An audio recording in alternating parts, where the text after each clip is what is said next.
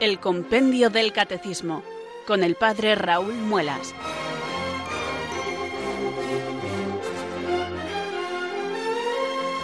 Muy buenas tardes, queridos oyentes de Radio María. Son las 4, las 3 en Canarias. Aquí comienza una nueva edición del programa El Compendio del Catecismo de la Iglesia Católica. Reciban desde Talavera de la Reina un saludo muy cordial del Padre Raúl Muelas, que un día más les habla desde estos micrófonos de Radio María, la radio de la Virgen, la fuerza de la esperanza. Sed todos bienvenidos.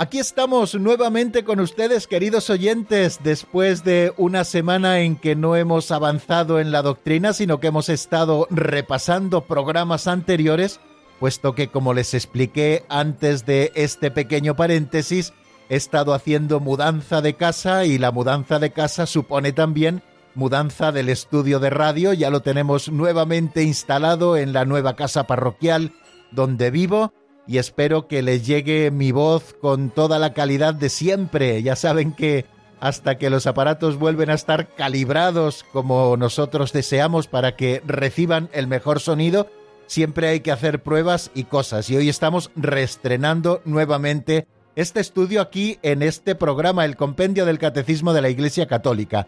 Ya no obstante decirles que anoche ya lo estrenamos con el Pozo de Sicar, este mismo estudio en su nueva ubicación y todo fue de maravilla. Así que espero, queridos amigos, que en el día de hoy todo sea igual. Y a la vez que estamos estrenando nuevo estudio, estamos reestrenando como siempre también nueva ilusión.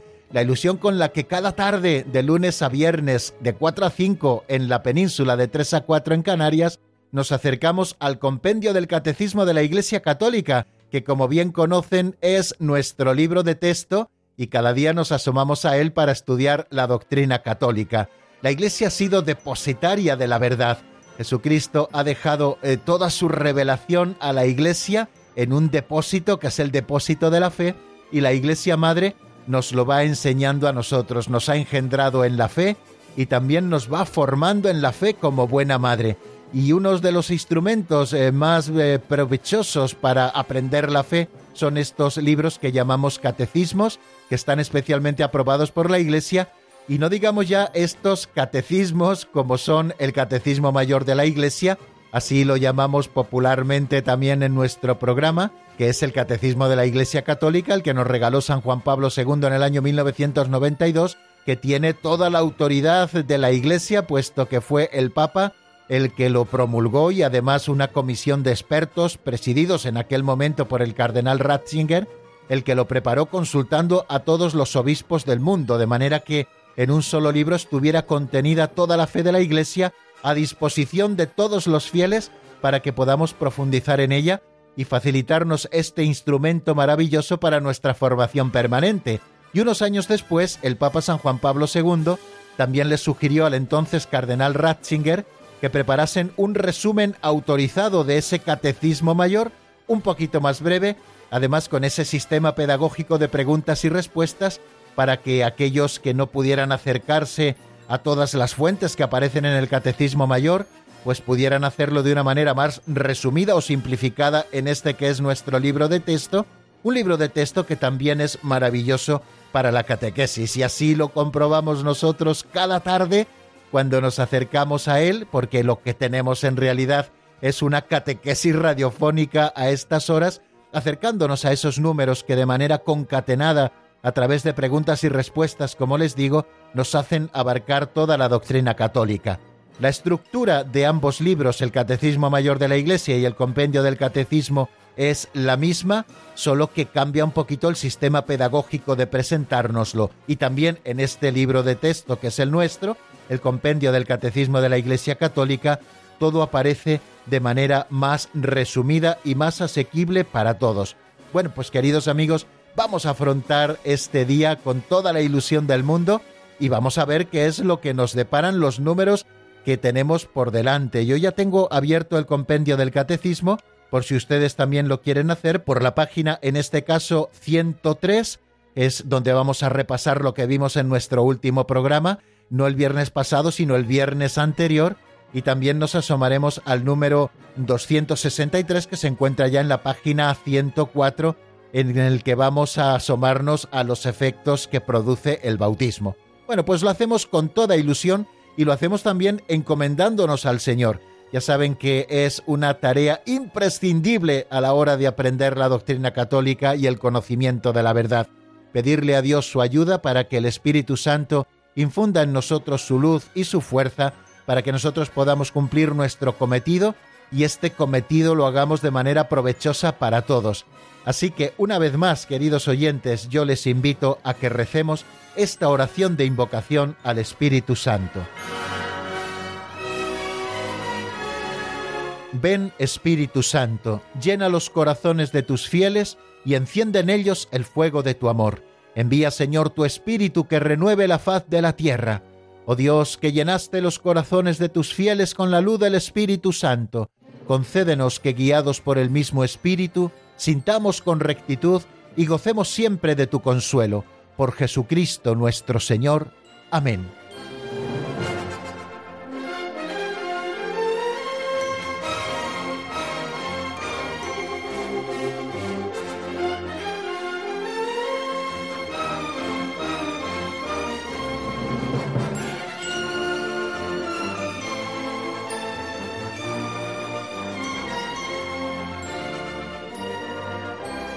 Y por aquello de no perder las buenas costumbres, estas costumbres que ya tenemos muy arraigadas en más de 200 programas que llevamos hechos desde que comenzamos la explicación del compendio del catecismo en esta nueva etapa en que me toca a mí dirigirlo, para no perder, digo, las buenas costumbres, vamos a comenzar antes de acercarnos a los números del compendio, tanto al repaso como al avance de doctrina, vamos a acercarnos, digo, con estas catequesis prácticas o aperitivos catequéticos, así los llamamos familiarmente, que nos ofrecen las pinceladas de sabiduría que se contienen en un libro así titulado de don Justo López Melús. Cada día tomamos prestada una de estas pinceladas que luego nos dan pie, después de escucharlas en la voz de Alberto, hacer alguna pequeña aplicación práctica de esa doctrina que vamos conociendo. La pincelada de hoy se titula Tareas intransferibles. Vamos a escucharla.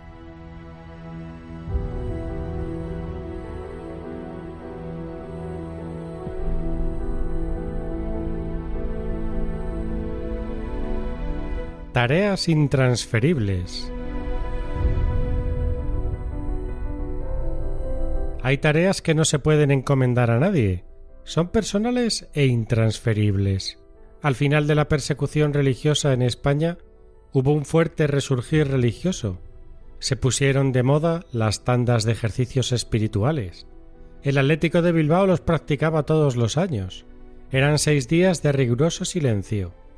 En una ciudad los convocaron para las autoridades, y como el gobernador civil no podía hacerlos, envió para que le representara a su secretario particular.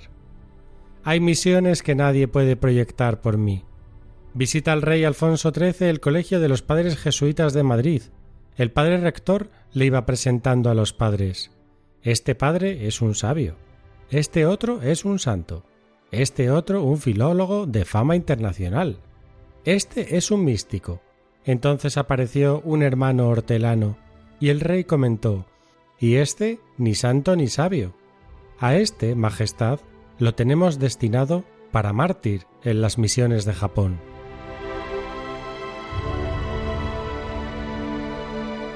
Como ven, queridos oyentes, con mucha simpatía sigue presentándonos don Justo estas pinceladas que nos sirven para hacer luego una reflexión práctica sobre la doctrina católica que vamos conociendo.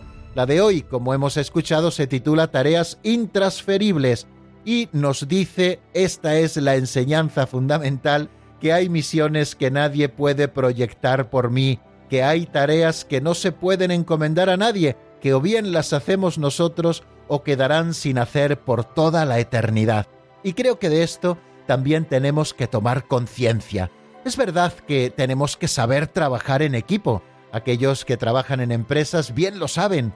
Un jefe no puede hacer todas las cosas, tiene que delegar muchas de sus tareas en sus subordinados para que éstas puedan hacerse. De manera que el mejor de los jefes dicen que es el mejor que sabe delegar aquellas tareas que él personalmente no puede hacer o que tampoco le corresponden, de manera que guardando y observando bien ese escalafón jerárquico dentro de la empresa, todo funciona porque una sola persona no puede hacer todas las cosas. Cada uno ha de hacer aquello que le corresponde y cada uno haciendo lo que le corresponde está contribuyendo al bien común de esa sociedad. Lo mismo nos ocurre también en la Iglesia. Una sola persona no puede llevar adelante todas las tareas, si no podemos asomarnos a los movimientos, a las parroquias, a las instituciones religiosas, que el sacerdote ni puede ni debe hacerlo todo.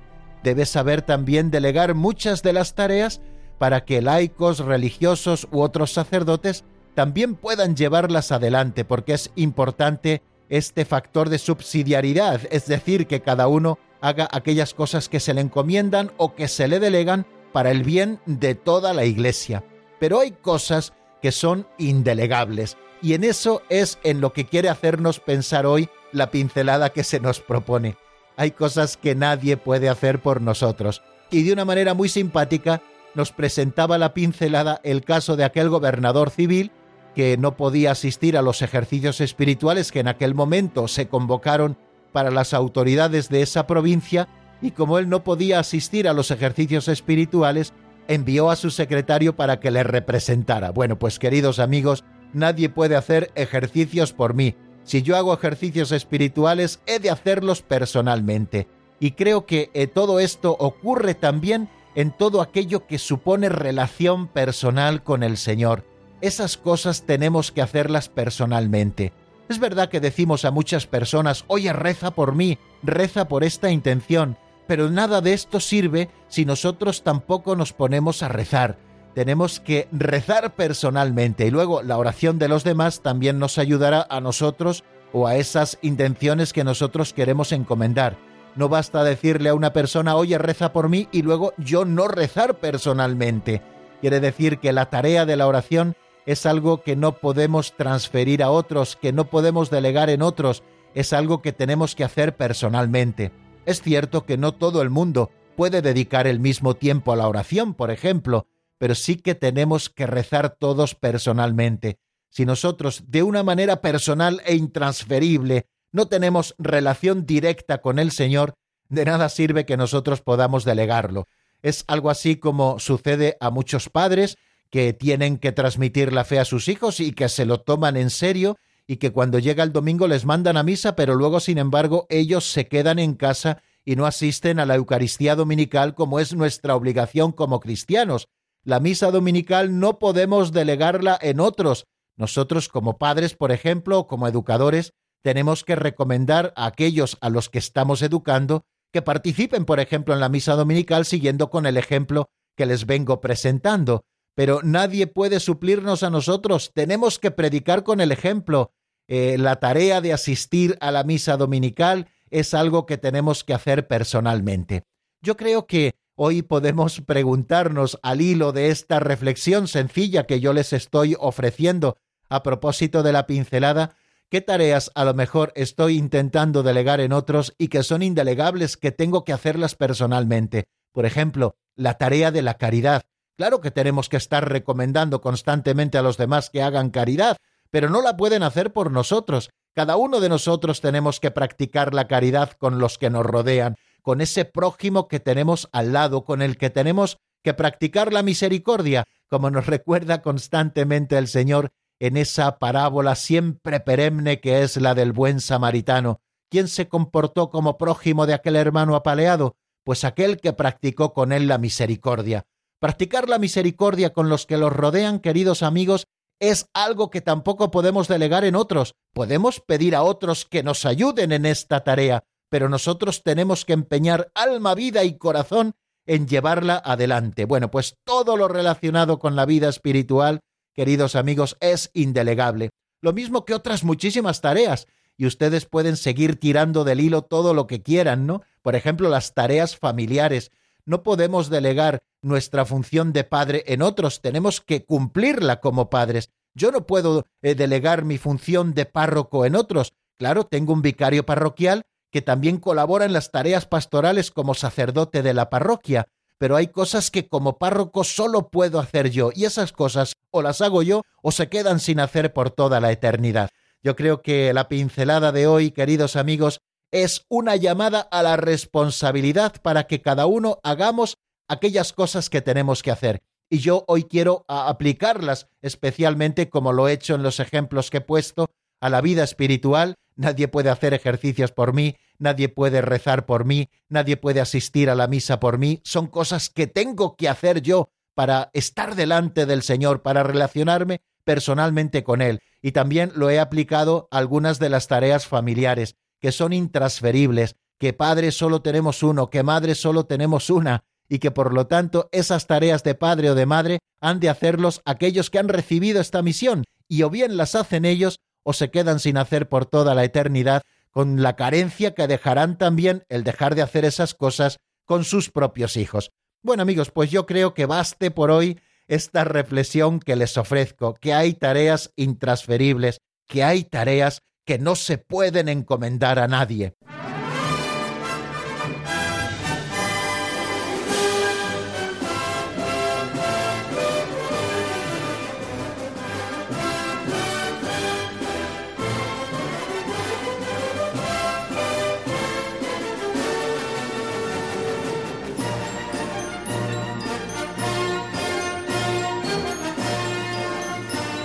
Bien amigos, y continuamos en la sintonía de Radio María, estamos en este programa que tenemos semanalmente los días laborables de lunes a viernes en esta franja horaria, un programa que se titula Compendio del Catecismo de la Iglesia Católica y se titula así porque lo que hacemos es acercarnos a los números de este libro que es nuestro libro de texto que se nos regaló en el año 2005, fue el Papa ya Benedicto XVI el que promulgó para toda la Iglesia este texto el 29 de junio de ese año 2005 y desde entonces este libro está haciendo muchísimo bien a la Iglesia y nos hace muchísimo bien también aquí en nuestro programa porque nos dedicamos a estudiarle y a ir entresacando y comentando juntos y profundizando en la doctrina católica.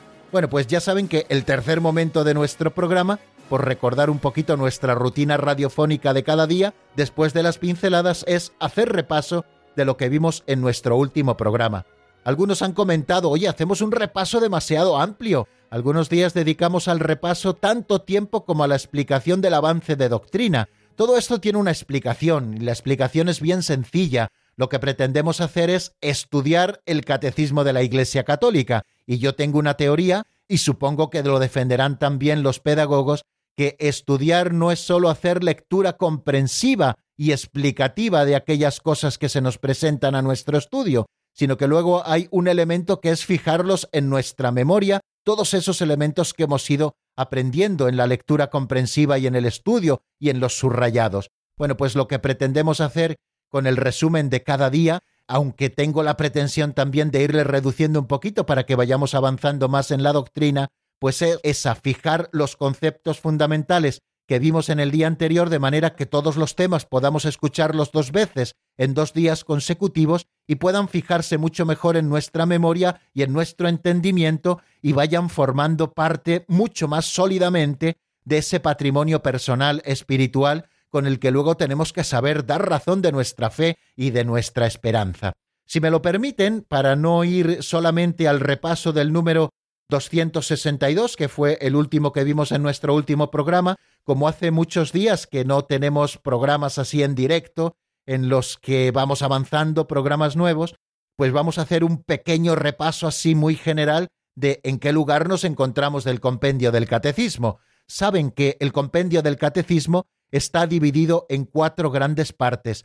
La primera parte, que ya la estudiamos completa, con sus dos secciones, eh, la dedicamos a lo que tenemos que creer, a la les credendi, aquello que la Iglesia cree y que está manifestado de una manera preciosa en el credo de los apóstoles y en el credo niceno constantinopolitano. Son los símbolos de la fe que se nos entregan también como un instrumento con el que nosotros podemos compartir la fe con también con nuestros hermanos con los que vivimos en comunión. Bueno, pues estuvimos estudiando en la primera parte esas dos secciones dedicadas a la les credendi. Y hemos empezado ya la segunda parte, que se titula La celebración del misterio cristiano.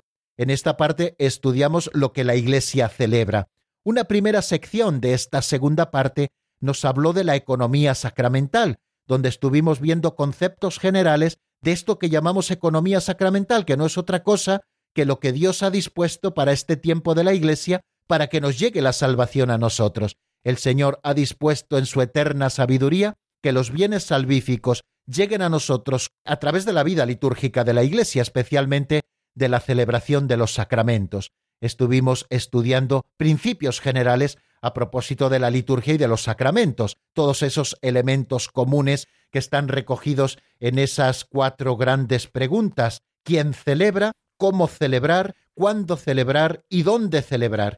Y después comenzamos la segunda sección en la que vamos a ir estudiando en diversos capítulos los siete sacramentos de la Iglesia, que son el bautismo, la confirmación, la Eucaristía, la penitencia, la unción de enfermos, el orden sacerdotal y el matrimonio.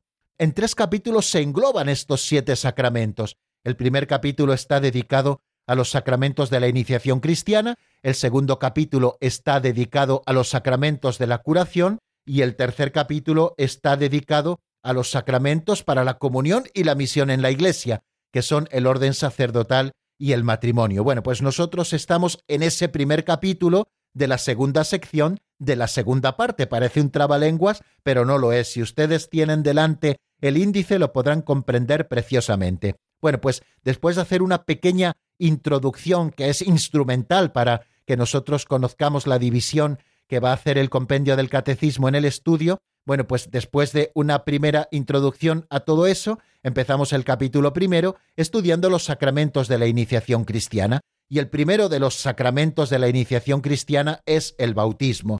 Nos asomamos a los nombres con los que se conoce este primer sacramento de la iniciación.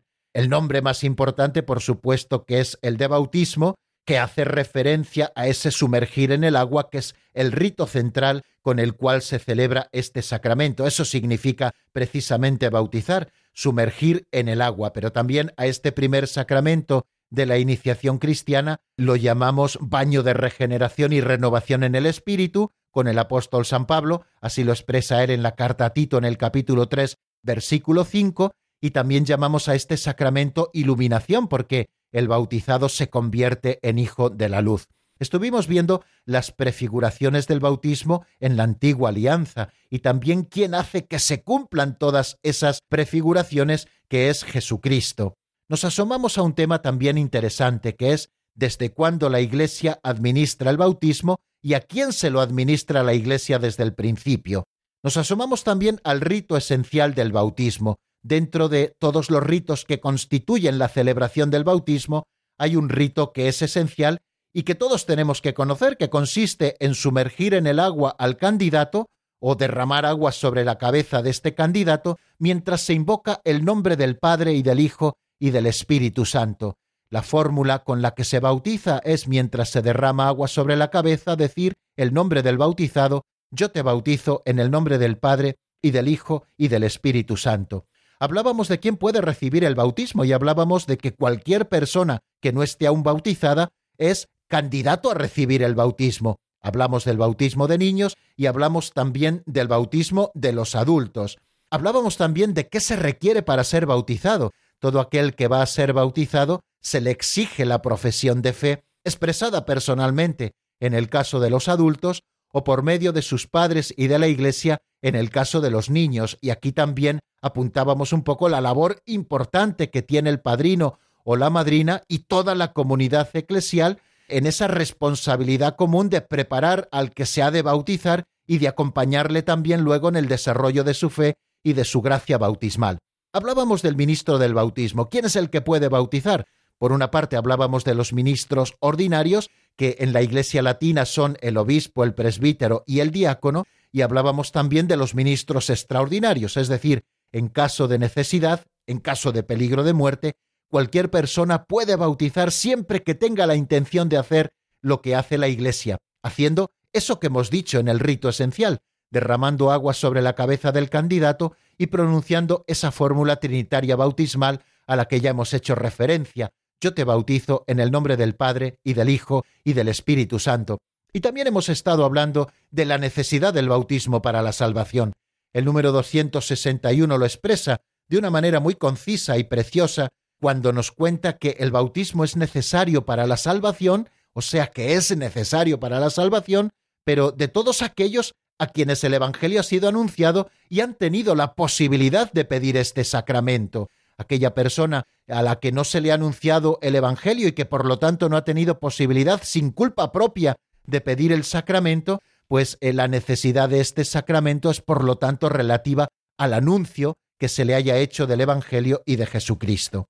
Y en el último día eh, estuvimos estudiando el número 262 que se pregunta si hay salvación posible sin el bautismo. Y nos dice el compendio del Catecismo que puesto que Cristo ha muerto para la salvación de todos, pueden salvarse también sin el bautismo todos aquellos que mueren a causa de la fe. Es lo que llamamos el bautismo de sangre. Hablábamos de que muchos han encontrado una muerte violenta a causa de la fe, que han sido mártires antes aún de recibir el bautismo. En la historia de la Iglesia ha habido muchos catecúmenos que en momentos de persecución todavía no estaban bautizados y sin embargo han entregado su sangre por Cristo Jesús profesando su fe en Cristo. Bueno, pues la Iglesia entiende que estos también, aunque no hayan recibido materialmente el bautismo de agua con la fórmula trinitaria, sí que han recibido el bautismo de sangre, de manera que para ellos hay salvación sin ese bautismo, sin ese bautismo de agua, pero sí a través del bautismo de sangre. Y nos hablaba también de los catecúmenos y de todos aquellos que bajo el impulso de la gracia, sin conocer a Cristo y a la Iglesia, buscan sinceramente a Dios y se esfuerzan por cumplir su voluntad. Es lo que llamamos el bautismo de deseo. Cuántos catecúmenos en ese proceso largo de preparación para recibir el bautismo han encontrado la muerte natural que les ha sobrevenido quizá de manera imprevista sin haber podido recibir ni siquiera el agua de socorro, el bautismo en peligro de muerte, o sea que no han sido bautizados en el agua, sin embargo han recibido ese bautismo de deseo, puesto que deseaban de todo corazón recibir el bautismo. Estos lo hacían de una manera expresa, pero también el compendio del catecismo nos habla de todos aquellos que bajo el impulso de la gracia, sin conocer a Cristo y a la Iglesia porque no les ha sido anunciado el mensaje del Evangelio, buscan sinceramente a Dios y se esfuerzan por cumplir su voluntad según esas normas morales naturales que ellos han recibido y que están cumpliendo perfectamente. Bueno, pues entendemos que todos estos, de haber conocido a Cristo y a la Iglesia, hubiesen deseado el bautismo y por lo tanto también eh, su muerte eh, viene marcada por ese bautismo de deseo. Y en cuanto a los niños que mueren sin el bautismo, que son al cuarto grupo de personas a las que se refiere este número 262, en cuanto a esos niños que mueren sin el bautismo, la Iglesia en su liturgia los confía a la misericordia de Dios como ya vimos, de hecho, a los niños pequeños que han muerto sin bautismo también se les confieren las exequias cristianas y la Iglesia lo que hace es confiarlos a la misericordia de Dios. Es decir, que aquellos que han muerto sin el bautismo siendo niños, nosotros pensamos que existe un camino extraordinario marcado por el Señor para ellos. Este mismo Cristo que amaba tanto a los niños y con tanta ternura, que le llegó a decir dejar que los niños se acerquen a mí, tendrá un camino también de salvación para ellos, esto no quita el que nosotros tengamos que cumplir con nuestra obligación de ofrecer el bautismo como el mayor de los bienes, el camino ordinario para la salvación a aquellos pequeños que van naciendo en el seno de nuestras familias. Bueno, pues queridos amigos, si me lo permiten, vamos a detenernos aquí en este resumen un poquito más amplio, puesto que han sido muchos días los que hemos estado sin avanzar en la doctrina, y creo que es importante que volvamos a centrarnos en el lugar donde nos encontramos antes de seguir avanzando en el estudio. Bueno, pues antes de seguir y para hacer una pausa en la palabra y poder reflexionar también con esta música que les ofrezco, eh, vamos a escuchar ahora una canción de Ahaba o Ahaba, no sé exactamente cómo se pronuncia, eh, que se titula El pasar de los tiempos y está sacada este tema del álbum Agua Viva. Lo escuchamos y enseguida estamos nuevamente juntos. Raudo cruzó el tiempo por la vida, como pájaro fugaz de breve.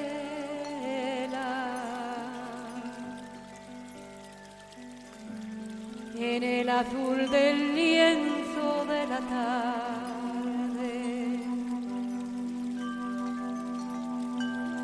Continuará la edad con sus trabajos,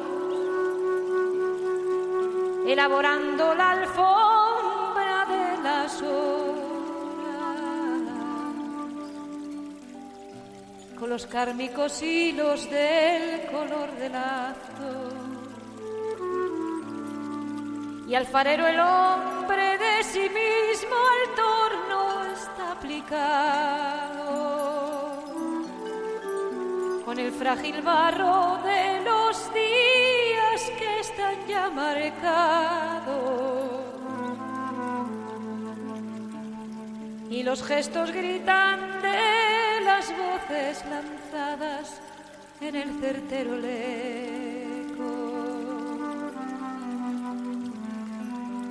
que los devuelve un día de las altas montañas. ¿Dónde está la vida que cruzó raudo el tiempo?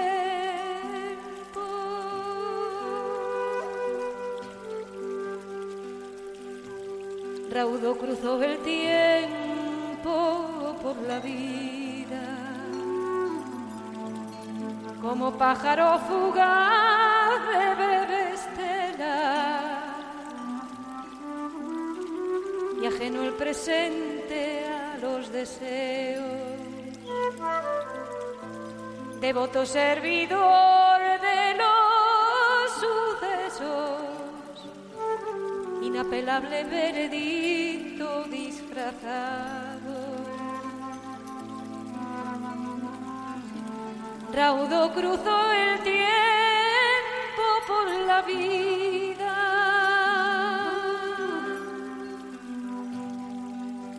Voces lanzadas, los gestos gritan. Y certero el eco los devuelve un día de las altas montañas donde está la vida y en el azul lienzo de la tarde. Raudo cruzó el tiempo por la vida.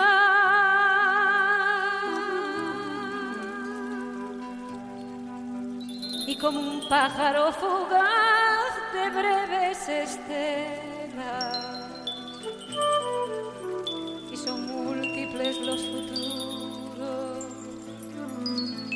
son múltiples los caminos, inaccesibles los presentes inalcanzables, donde el futuro está empezando a cada instante, donde el futuro está empezando a cada instante.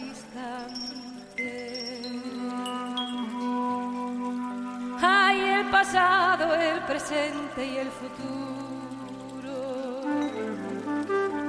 que van pintando en el azul lienzo de esta tarde. Hay el pasado, el presente y el futuro que van pintando en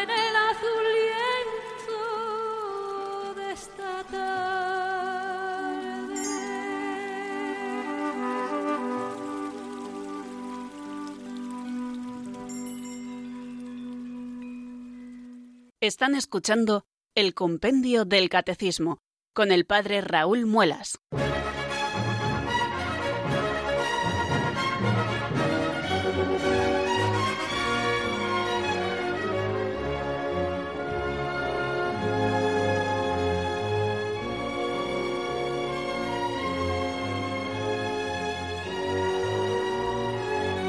Pues continuamos, queridos oyentes, aquí en la sintonía de Radio María y vamos a dar un pasito adelante en nuestro estudio. Vamos a pasar una página, estábamos en la 103 y ahora nos encontramos en la 104 donde aparece el número 263, que es el que les propongo hoy para nuestro estudio. Este número se pregunta cuáles son los efectos del bautismo. Hemos estudiado ya muchas cosas a propósito del bautismo, pero creo que es bueno que nos dediquemos ahora a centrarnos en los efectos que produce el bautismo en aquel que lo recibe. Son muchos y muy ricos. Aquí está la riqueza del bautismo y con este texto del 263 lo vamos a comprender muy bien. Qué riqueza tan grande nos ofrece el bautismo. Yo suelo decirles a los padres, o bien en la preparación del bautismo, o bien el día del bautismo de sus hijos, les digo, el regalo que hoy estáis haciendo a vuestros hijos es el más grande que les haréis a lo largo de la vida.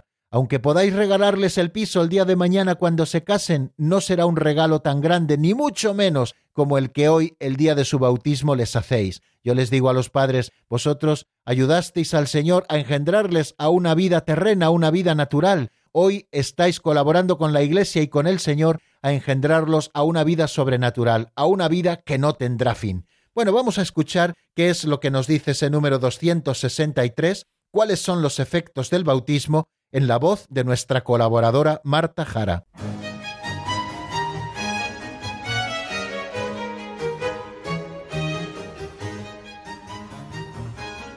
Número 263. ¿Cuáles son los efectos del bautismo?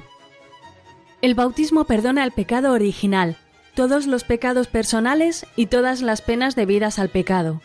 Hace participar de la vida divina trinitaria mediante la gracia santificante, la gracia de la justificación que incorpora a Cristo y a su Iglesia. Hace participar del sacerdocio de Cristo y constituye el fundamento de la comunión con los demás cristianos. Otorga las virtudes teologales y los dones del Espíritu Santo. El bautizado pertenece para siempre a Cristo. En efecto, queda marcado con el sello indeleble de Cristo.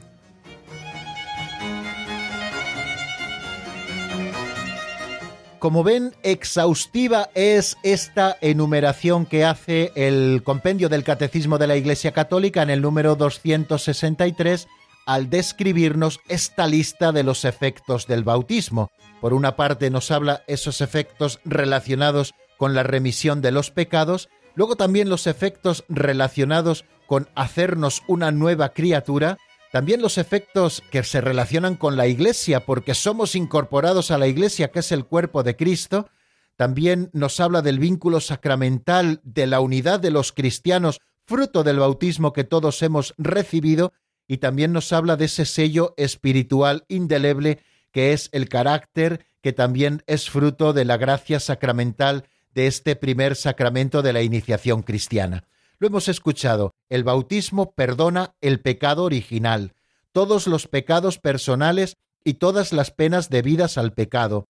Hace participar de la vida divina trinitaria mediante la gracia santificante, la gracia de la justificación que incorpora a Cristo y a su Iglesia. Hace participar del sacerdocio de Cristo y constituye el fundamento de la comunión con los demás cristianos, otorga las virtudes teologales y los dones del Espíritu Santo. Y por último nos dice ese número 263, que es en el que estamos, el bautizado pertenece para siempre a Cristo. En efecto, queda marcado con un sello indeleble de Cristo. Es eso que llamamos carácter sacramental y al que ya le dedicamos también algún tiempo en nuestro programa hace varias semanas. Bueno, pues aquí tenemos un poquito recogidos todos los efectos del bautismo. Como ven, el tema nos daría para muchas sesiones, pero tampoco queremos entretenernos demasiado. Cuando nosotros asistimos a un bautismo, si nosotros estamos atentos y sabemos mirar no solo con los ojos de la cara para darnos cuenta de todas las cosas que suceden e incluso también de aquellas anécdotas que a veces aparecen cuando hay niños de por medio, si nosotros sabemos mirar con los ojos de la fe, vemos que los distintos efectos del bautismo ya están significados por los elementos sensibles del rito sacramental. La inmersión en el agua nos está invocando los simbolismos de la muerte y de la purificación, pero también los de la regeneración y los de la renovación. Los dos efectos principales, por tanto, como nos recuerda el Catecismo Mayor de la Iglesia, son la purificación de los pecados y el nuevo nacimiento en el Espíritu Santo. Esos son los dos efectos principales en los que nosotros podemos resumir todos esos que enumera el número 263. El primero, por lo tanto, de esos efectos principales es la purificación de los pecados que queda simbolizada en ese rito de ablución de purificación que es el de sumergirnos en el agua o el de derramar agua sobre la cabeza del candidato al bautismo. Y nos dice el compendio del catecismo que, en primer lugar, el bautismo perdona el pecado original, ese con el que todos nacemos heredado de nuestros primeros padres. Ya nos dedicamos también en su momento a estudiar el pecado original y no voy a alargarme demasiado en él, en la doctrina sobre el pecado original, que ya vimos en su momento y que pueden ustedes recurrir a los podcasts, pero por eso precisamente bautizamos a los niños pequeños, que no tienen pecados personales, pero que sin embargo tienen ese pecado original que es un pecado de naturaleza. Nuestra naturaleza nace ya herida, efecto del pecado de nuestros primeros padres. Bueno, pues el bautismo, un primer efecto que hace en nosotros es perdonarnos el pecado original. Y esto ahora quizás se predica poco en algunos ambientes, y sin embargo es una gracia, un efecto maravilloso del sacramento del bautismo que nunca tenemos que olvidar. Si nuestra naturaleza nace herida por el pecado original y estamos marcados por el signo del pecado original, el bautismo viene a reintegrar nuestra naturaleza a su integridad plena, es decir, a sanarla desde su raíz, porque se nos perdona ese pecado original. Pero efecto del bautismo, en cuanto a lo que de purificación tiene, no se limita solo a perdonarnos el pecado original, sino que también perdona todos los pecados personales los pecados personales cometidos por aquel que se acerca al bautismo. En el caso de los niños, como les decía, todavía no tienen capacidad, sobre todo cuando son pequeñitos, cuando son infantes, no tienen todavía posibilidad de pecar gravemente, ellos no pueden tener pecados personales, pero cuando los adultos se acercan al bautismo, sí que se acercan a recibir la purificación del agua y la regeneración en el espíritu con pecados personales. Bueno, pues todos esos pecados personales quedan perdonados por la recepción del sacramento del bautismo, de manera que aquel que se bautiza de adulto no necesita hacer confesión de sus pecados. Decimos que el sacramento de la penitencia es como el segundo bautismo, que nos perdona los pecados cometidos después del bautismo. Sin embargo, el que se acerca a recibir el bautismo no necesita confesar sus pecados, porque todos ellos quedan perdonados. Sí que se recomienda que puedan hacer una confesión como signo de humildad y de reconocimiento de su propio pecado, pero no es la solución sacramental la que les perdona los pecados, y tampoco es necesario que hagan confesión de sus pecados, sino que basta solamente recibir el bautismo. Aquel que recibe el bautismo como adulto y se acerca al bautismo cargado de pecados personales, todos estos pecados personales quedan perdonados con la recepción de este primero de los sacramentos de la iniciación cristiana. Y también en cuanto a la purificación, nos dice el compendio del catecismo que no sólo se perdona el pecado original y los pecados personales, sino que también se perdonan todas las penas debidas al pecado. Ya saben que en el pecado nosotros distinguimos entre lo que es la culpa, que se nos perdona, por ejemplo, en el caso de los ya bautizados, se nos perdona con la recepción del sacramento de la penitencia, toda esa culpa se nos perdona y también la pena eterna que merecían nuestros pecados mortales, pero luego quedan las penas temporales, esas que tenemos que ir nosotros remitiendo con nuestros sacrificios o también con las indulgencias que la Iglesia nos regala por los méritos de la Santísima Virgen María y de todos los santos y sobre todo por los méritos de nuestro Señor Jesucristo. Bueno, pues esas penas debidas al pecado también quedan saldadas por la recepción del sacramento del bautismo. De suerte que si alguien muere en el momento después de ser bautizado, vuela al cielo directamente, porque ni tiene pecado original, ni tiene pecados personales, ni tiene penas debidas por el pecado. Todo eso queda remitido por la ablución del agua y del Espíritu Santo recibida en el bautismo. Bueno, todo eso en cuanto a lo que hablamos de la remisión de los pecados, pero también hay un segundo efecto que luego podemos diferenciar, eh, tal y como nos lo ha hecho el número 263, que tiene que ver con esa nueva vida que se nos regala. Decíamos que los dos efectos principales, así nos lo dice el número 1262 del Catecismo Mayor, uno es la purificación de los pecados y el otro es el nuevo nacimiento en el Espíritu Santo. Hoy, aunque es el día de nuestro regreso después de la mudanza y después de haber establecido el nuevo estudio de radio, no podremos abrir el teléfono de directo para atender sus llamadas. Espero que estos problemas queden subsanados para el día de mañana. Así que me van a permitir que sigamos un poquito adelante, pero antes les voy a ofrecer una canción de Ana Bolívar titulada Agradecida, que está sacada del álbum Nada guardaste. Vamos a escuchar este tema de Ana Bolívar y después seguimos con esos efectos del bautismo hasta terminar el programa.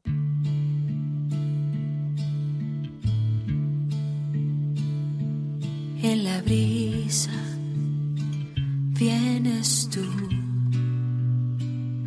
me acaricias, sé que eres tú, calmándome los miedos otra vez, pintándome un bonito amanecer. Y entiendo así que la mejor compañía son tus ojos que me miran. Y siento así que si yo no estoy contigo, mi alma muere de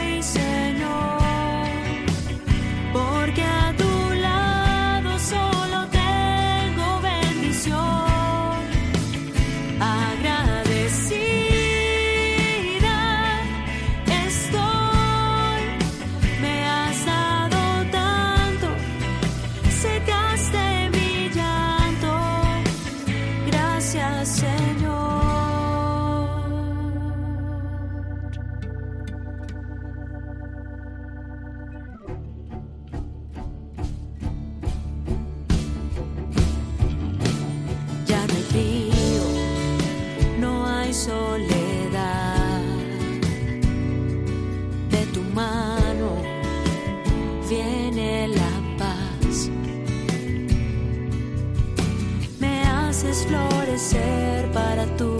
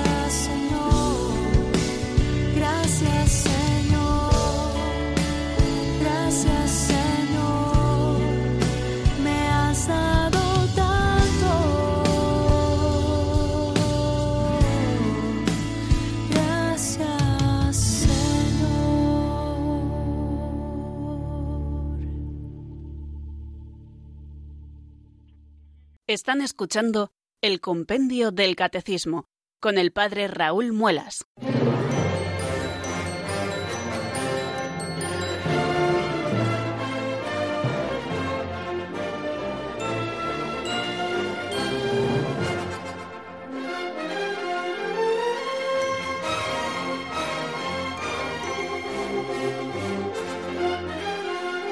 Vamos a continuar, queridos oyentes, durante estos cinco minutos que nos quedan de programa, estudiando los efectos del bautismo.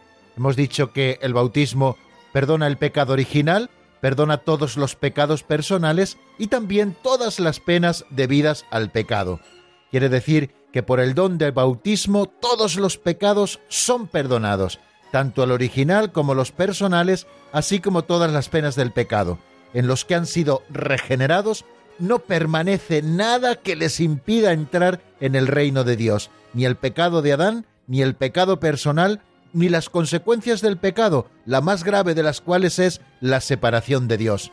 No obstante, en el bautizado, nos dice el Catecismo Mayor de la Iglesia, permanecen ciertas consecuencias temporales del pecado, como son los sufrimientos, la enfermedad, la muerte o las fragilidades inherentes a la vida, como las debilidades de carácter, etc., así como una inclinación al pecado que la tradición llama concupiscencia, o metafóricamente también la llama fomes peccati. La concupiscencia dejada para el combate no puede dañar a los que no la consientan o la resisten con coraje por la gracia de Jesucristo. Antes bien, el que legítimamente luchare será coronado. Así nos lo dice, queridos amigos, el concilio de Trento. O sea que, aunque en el recién bautizado en el que ha sido regenerado nada le impide entrar en el reino de Dios, sin embargo permanecen en él ciertas consecuencias temporales del pecado, como son los sufrimientos, la enfermedad, la muerte y esas fragilidades de las que hemos hablado, así como esa inclinación al pecado que hemos llamado en la Iglesia concupiscencia y que está puesta precisamente para que no nos abandonemos, para el combate. Pero la concupiscencia recuerden que no es pecado. Aquellos que no consienten en ella o que la resisten con el coraje necesario de la gracia de Jesucristo, les servirá para ganar en la lucha y ser coronados, como ya les decía. Pero como hace un ratito les comentaba, hay como dos efectos principales que son la purificación de los pecados, de lo que hemos estado hablando, pero también el nuevo nacimiento en el Espíritu Santo como un efecto, como una consecuencia del primero de los sacramentos de la iniciación cristiana. Por el bautismo somos hechos nuevas criaturas. No solamente se nos perdonan los pecados, sino que también somos constituidos en nuevas criaturas. El bautismo no solamente, por tanto, purifica de todos los pecados, sino que también hace del neófito una nueva criatura, un hijo adoptivo de Dios que ha sido hecho partícipe de la naturaleza divina, miembro de Cristo, coheredero con Él y templo vivo también del Espíritu Santo. La Santísima Trinidad, el Padre, el Hijo y el Espíritu Santo dan al bautizado la gracia santificante, la gracia de la justificación, que en primer lugar le hace capaz de creer en Dios, de esperar en Él y de amarlo mediante las virtudes teologales. Las virtudes teologales son esas tres que nos relacionan directamente con Dios, la fe, la esperanza y la caridad, que llamamos también virtudes infusas, porque se nos infunden con la gracia santificante, con la gracia de la justificación. Por eso aquel que ha recibido esta gracia es capaz de creer, de esperar y de amar mediante esas tres virtudes teologales, la fe, la esperanza y la caridad. Pero también al que ha recibido la gracia santificante en el bautismo, se le concede poder vivir y obrar bajo la moción del Espíritu Santo mediante los dones de este Espíritu Divino. Con la gracia santificante viene a nosotros el Espíritu de Dios, a habitar dentro de nosotros como en un templo, y con el Espíritu Santo vienen también sus dones. Quiere decir que no solamente estamos bajo la influencia de las virtudes, esas virtudes que se nos infunden por la gracia, sino que también el Espíritu Santo nos arrebata al nivel de los dones, es decir, nos facilita con los dones del Espíritu Santo el ejercicio de las virtudes. Y también nos dice el Catecismo que la Santísima Trinidad da al bautizado la gracia santificante a través de la cual se le permite crecer en el bien mediante las virtudes morales. Las virtudes morales, que son esas cuatro, la prudencia, la justicia, la fortaleza y la templanza, en aquel que tiene y que vive en gracia santificante, se le han infundido también estas virtudes morales o cardinales y le permiten el ejercicio de las mismas crecer en el bien, porque Dios mismo es el que va dando el incremento a todo esto. De manera que eh, todo el organismo de la vida sobrenatural del cristiano, como vemos, tiene su raíz en el santo bautismo. Y hasta aquí, queridos amigos, nuestra explicación de hoy, porque ahora sí que se nos ha acabado el tiempo. Me queda desearles que pasen una tarde muy feliz y una mañana de mañana también muy auténtica y si Dios quiere, cuando den las cuatro en la península, las tres en Canarias, volveremos a encontrarnos aquí en la Radio de la Virgen, en Radio María. La bendición de Dios Todopoderoso, Padre, Hijo y Espíritu Santo, descienda sobre vosotros y permanezca para siempre. Amén. Hasta mañana, si Dios quiere, amigos.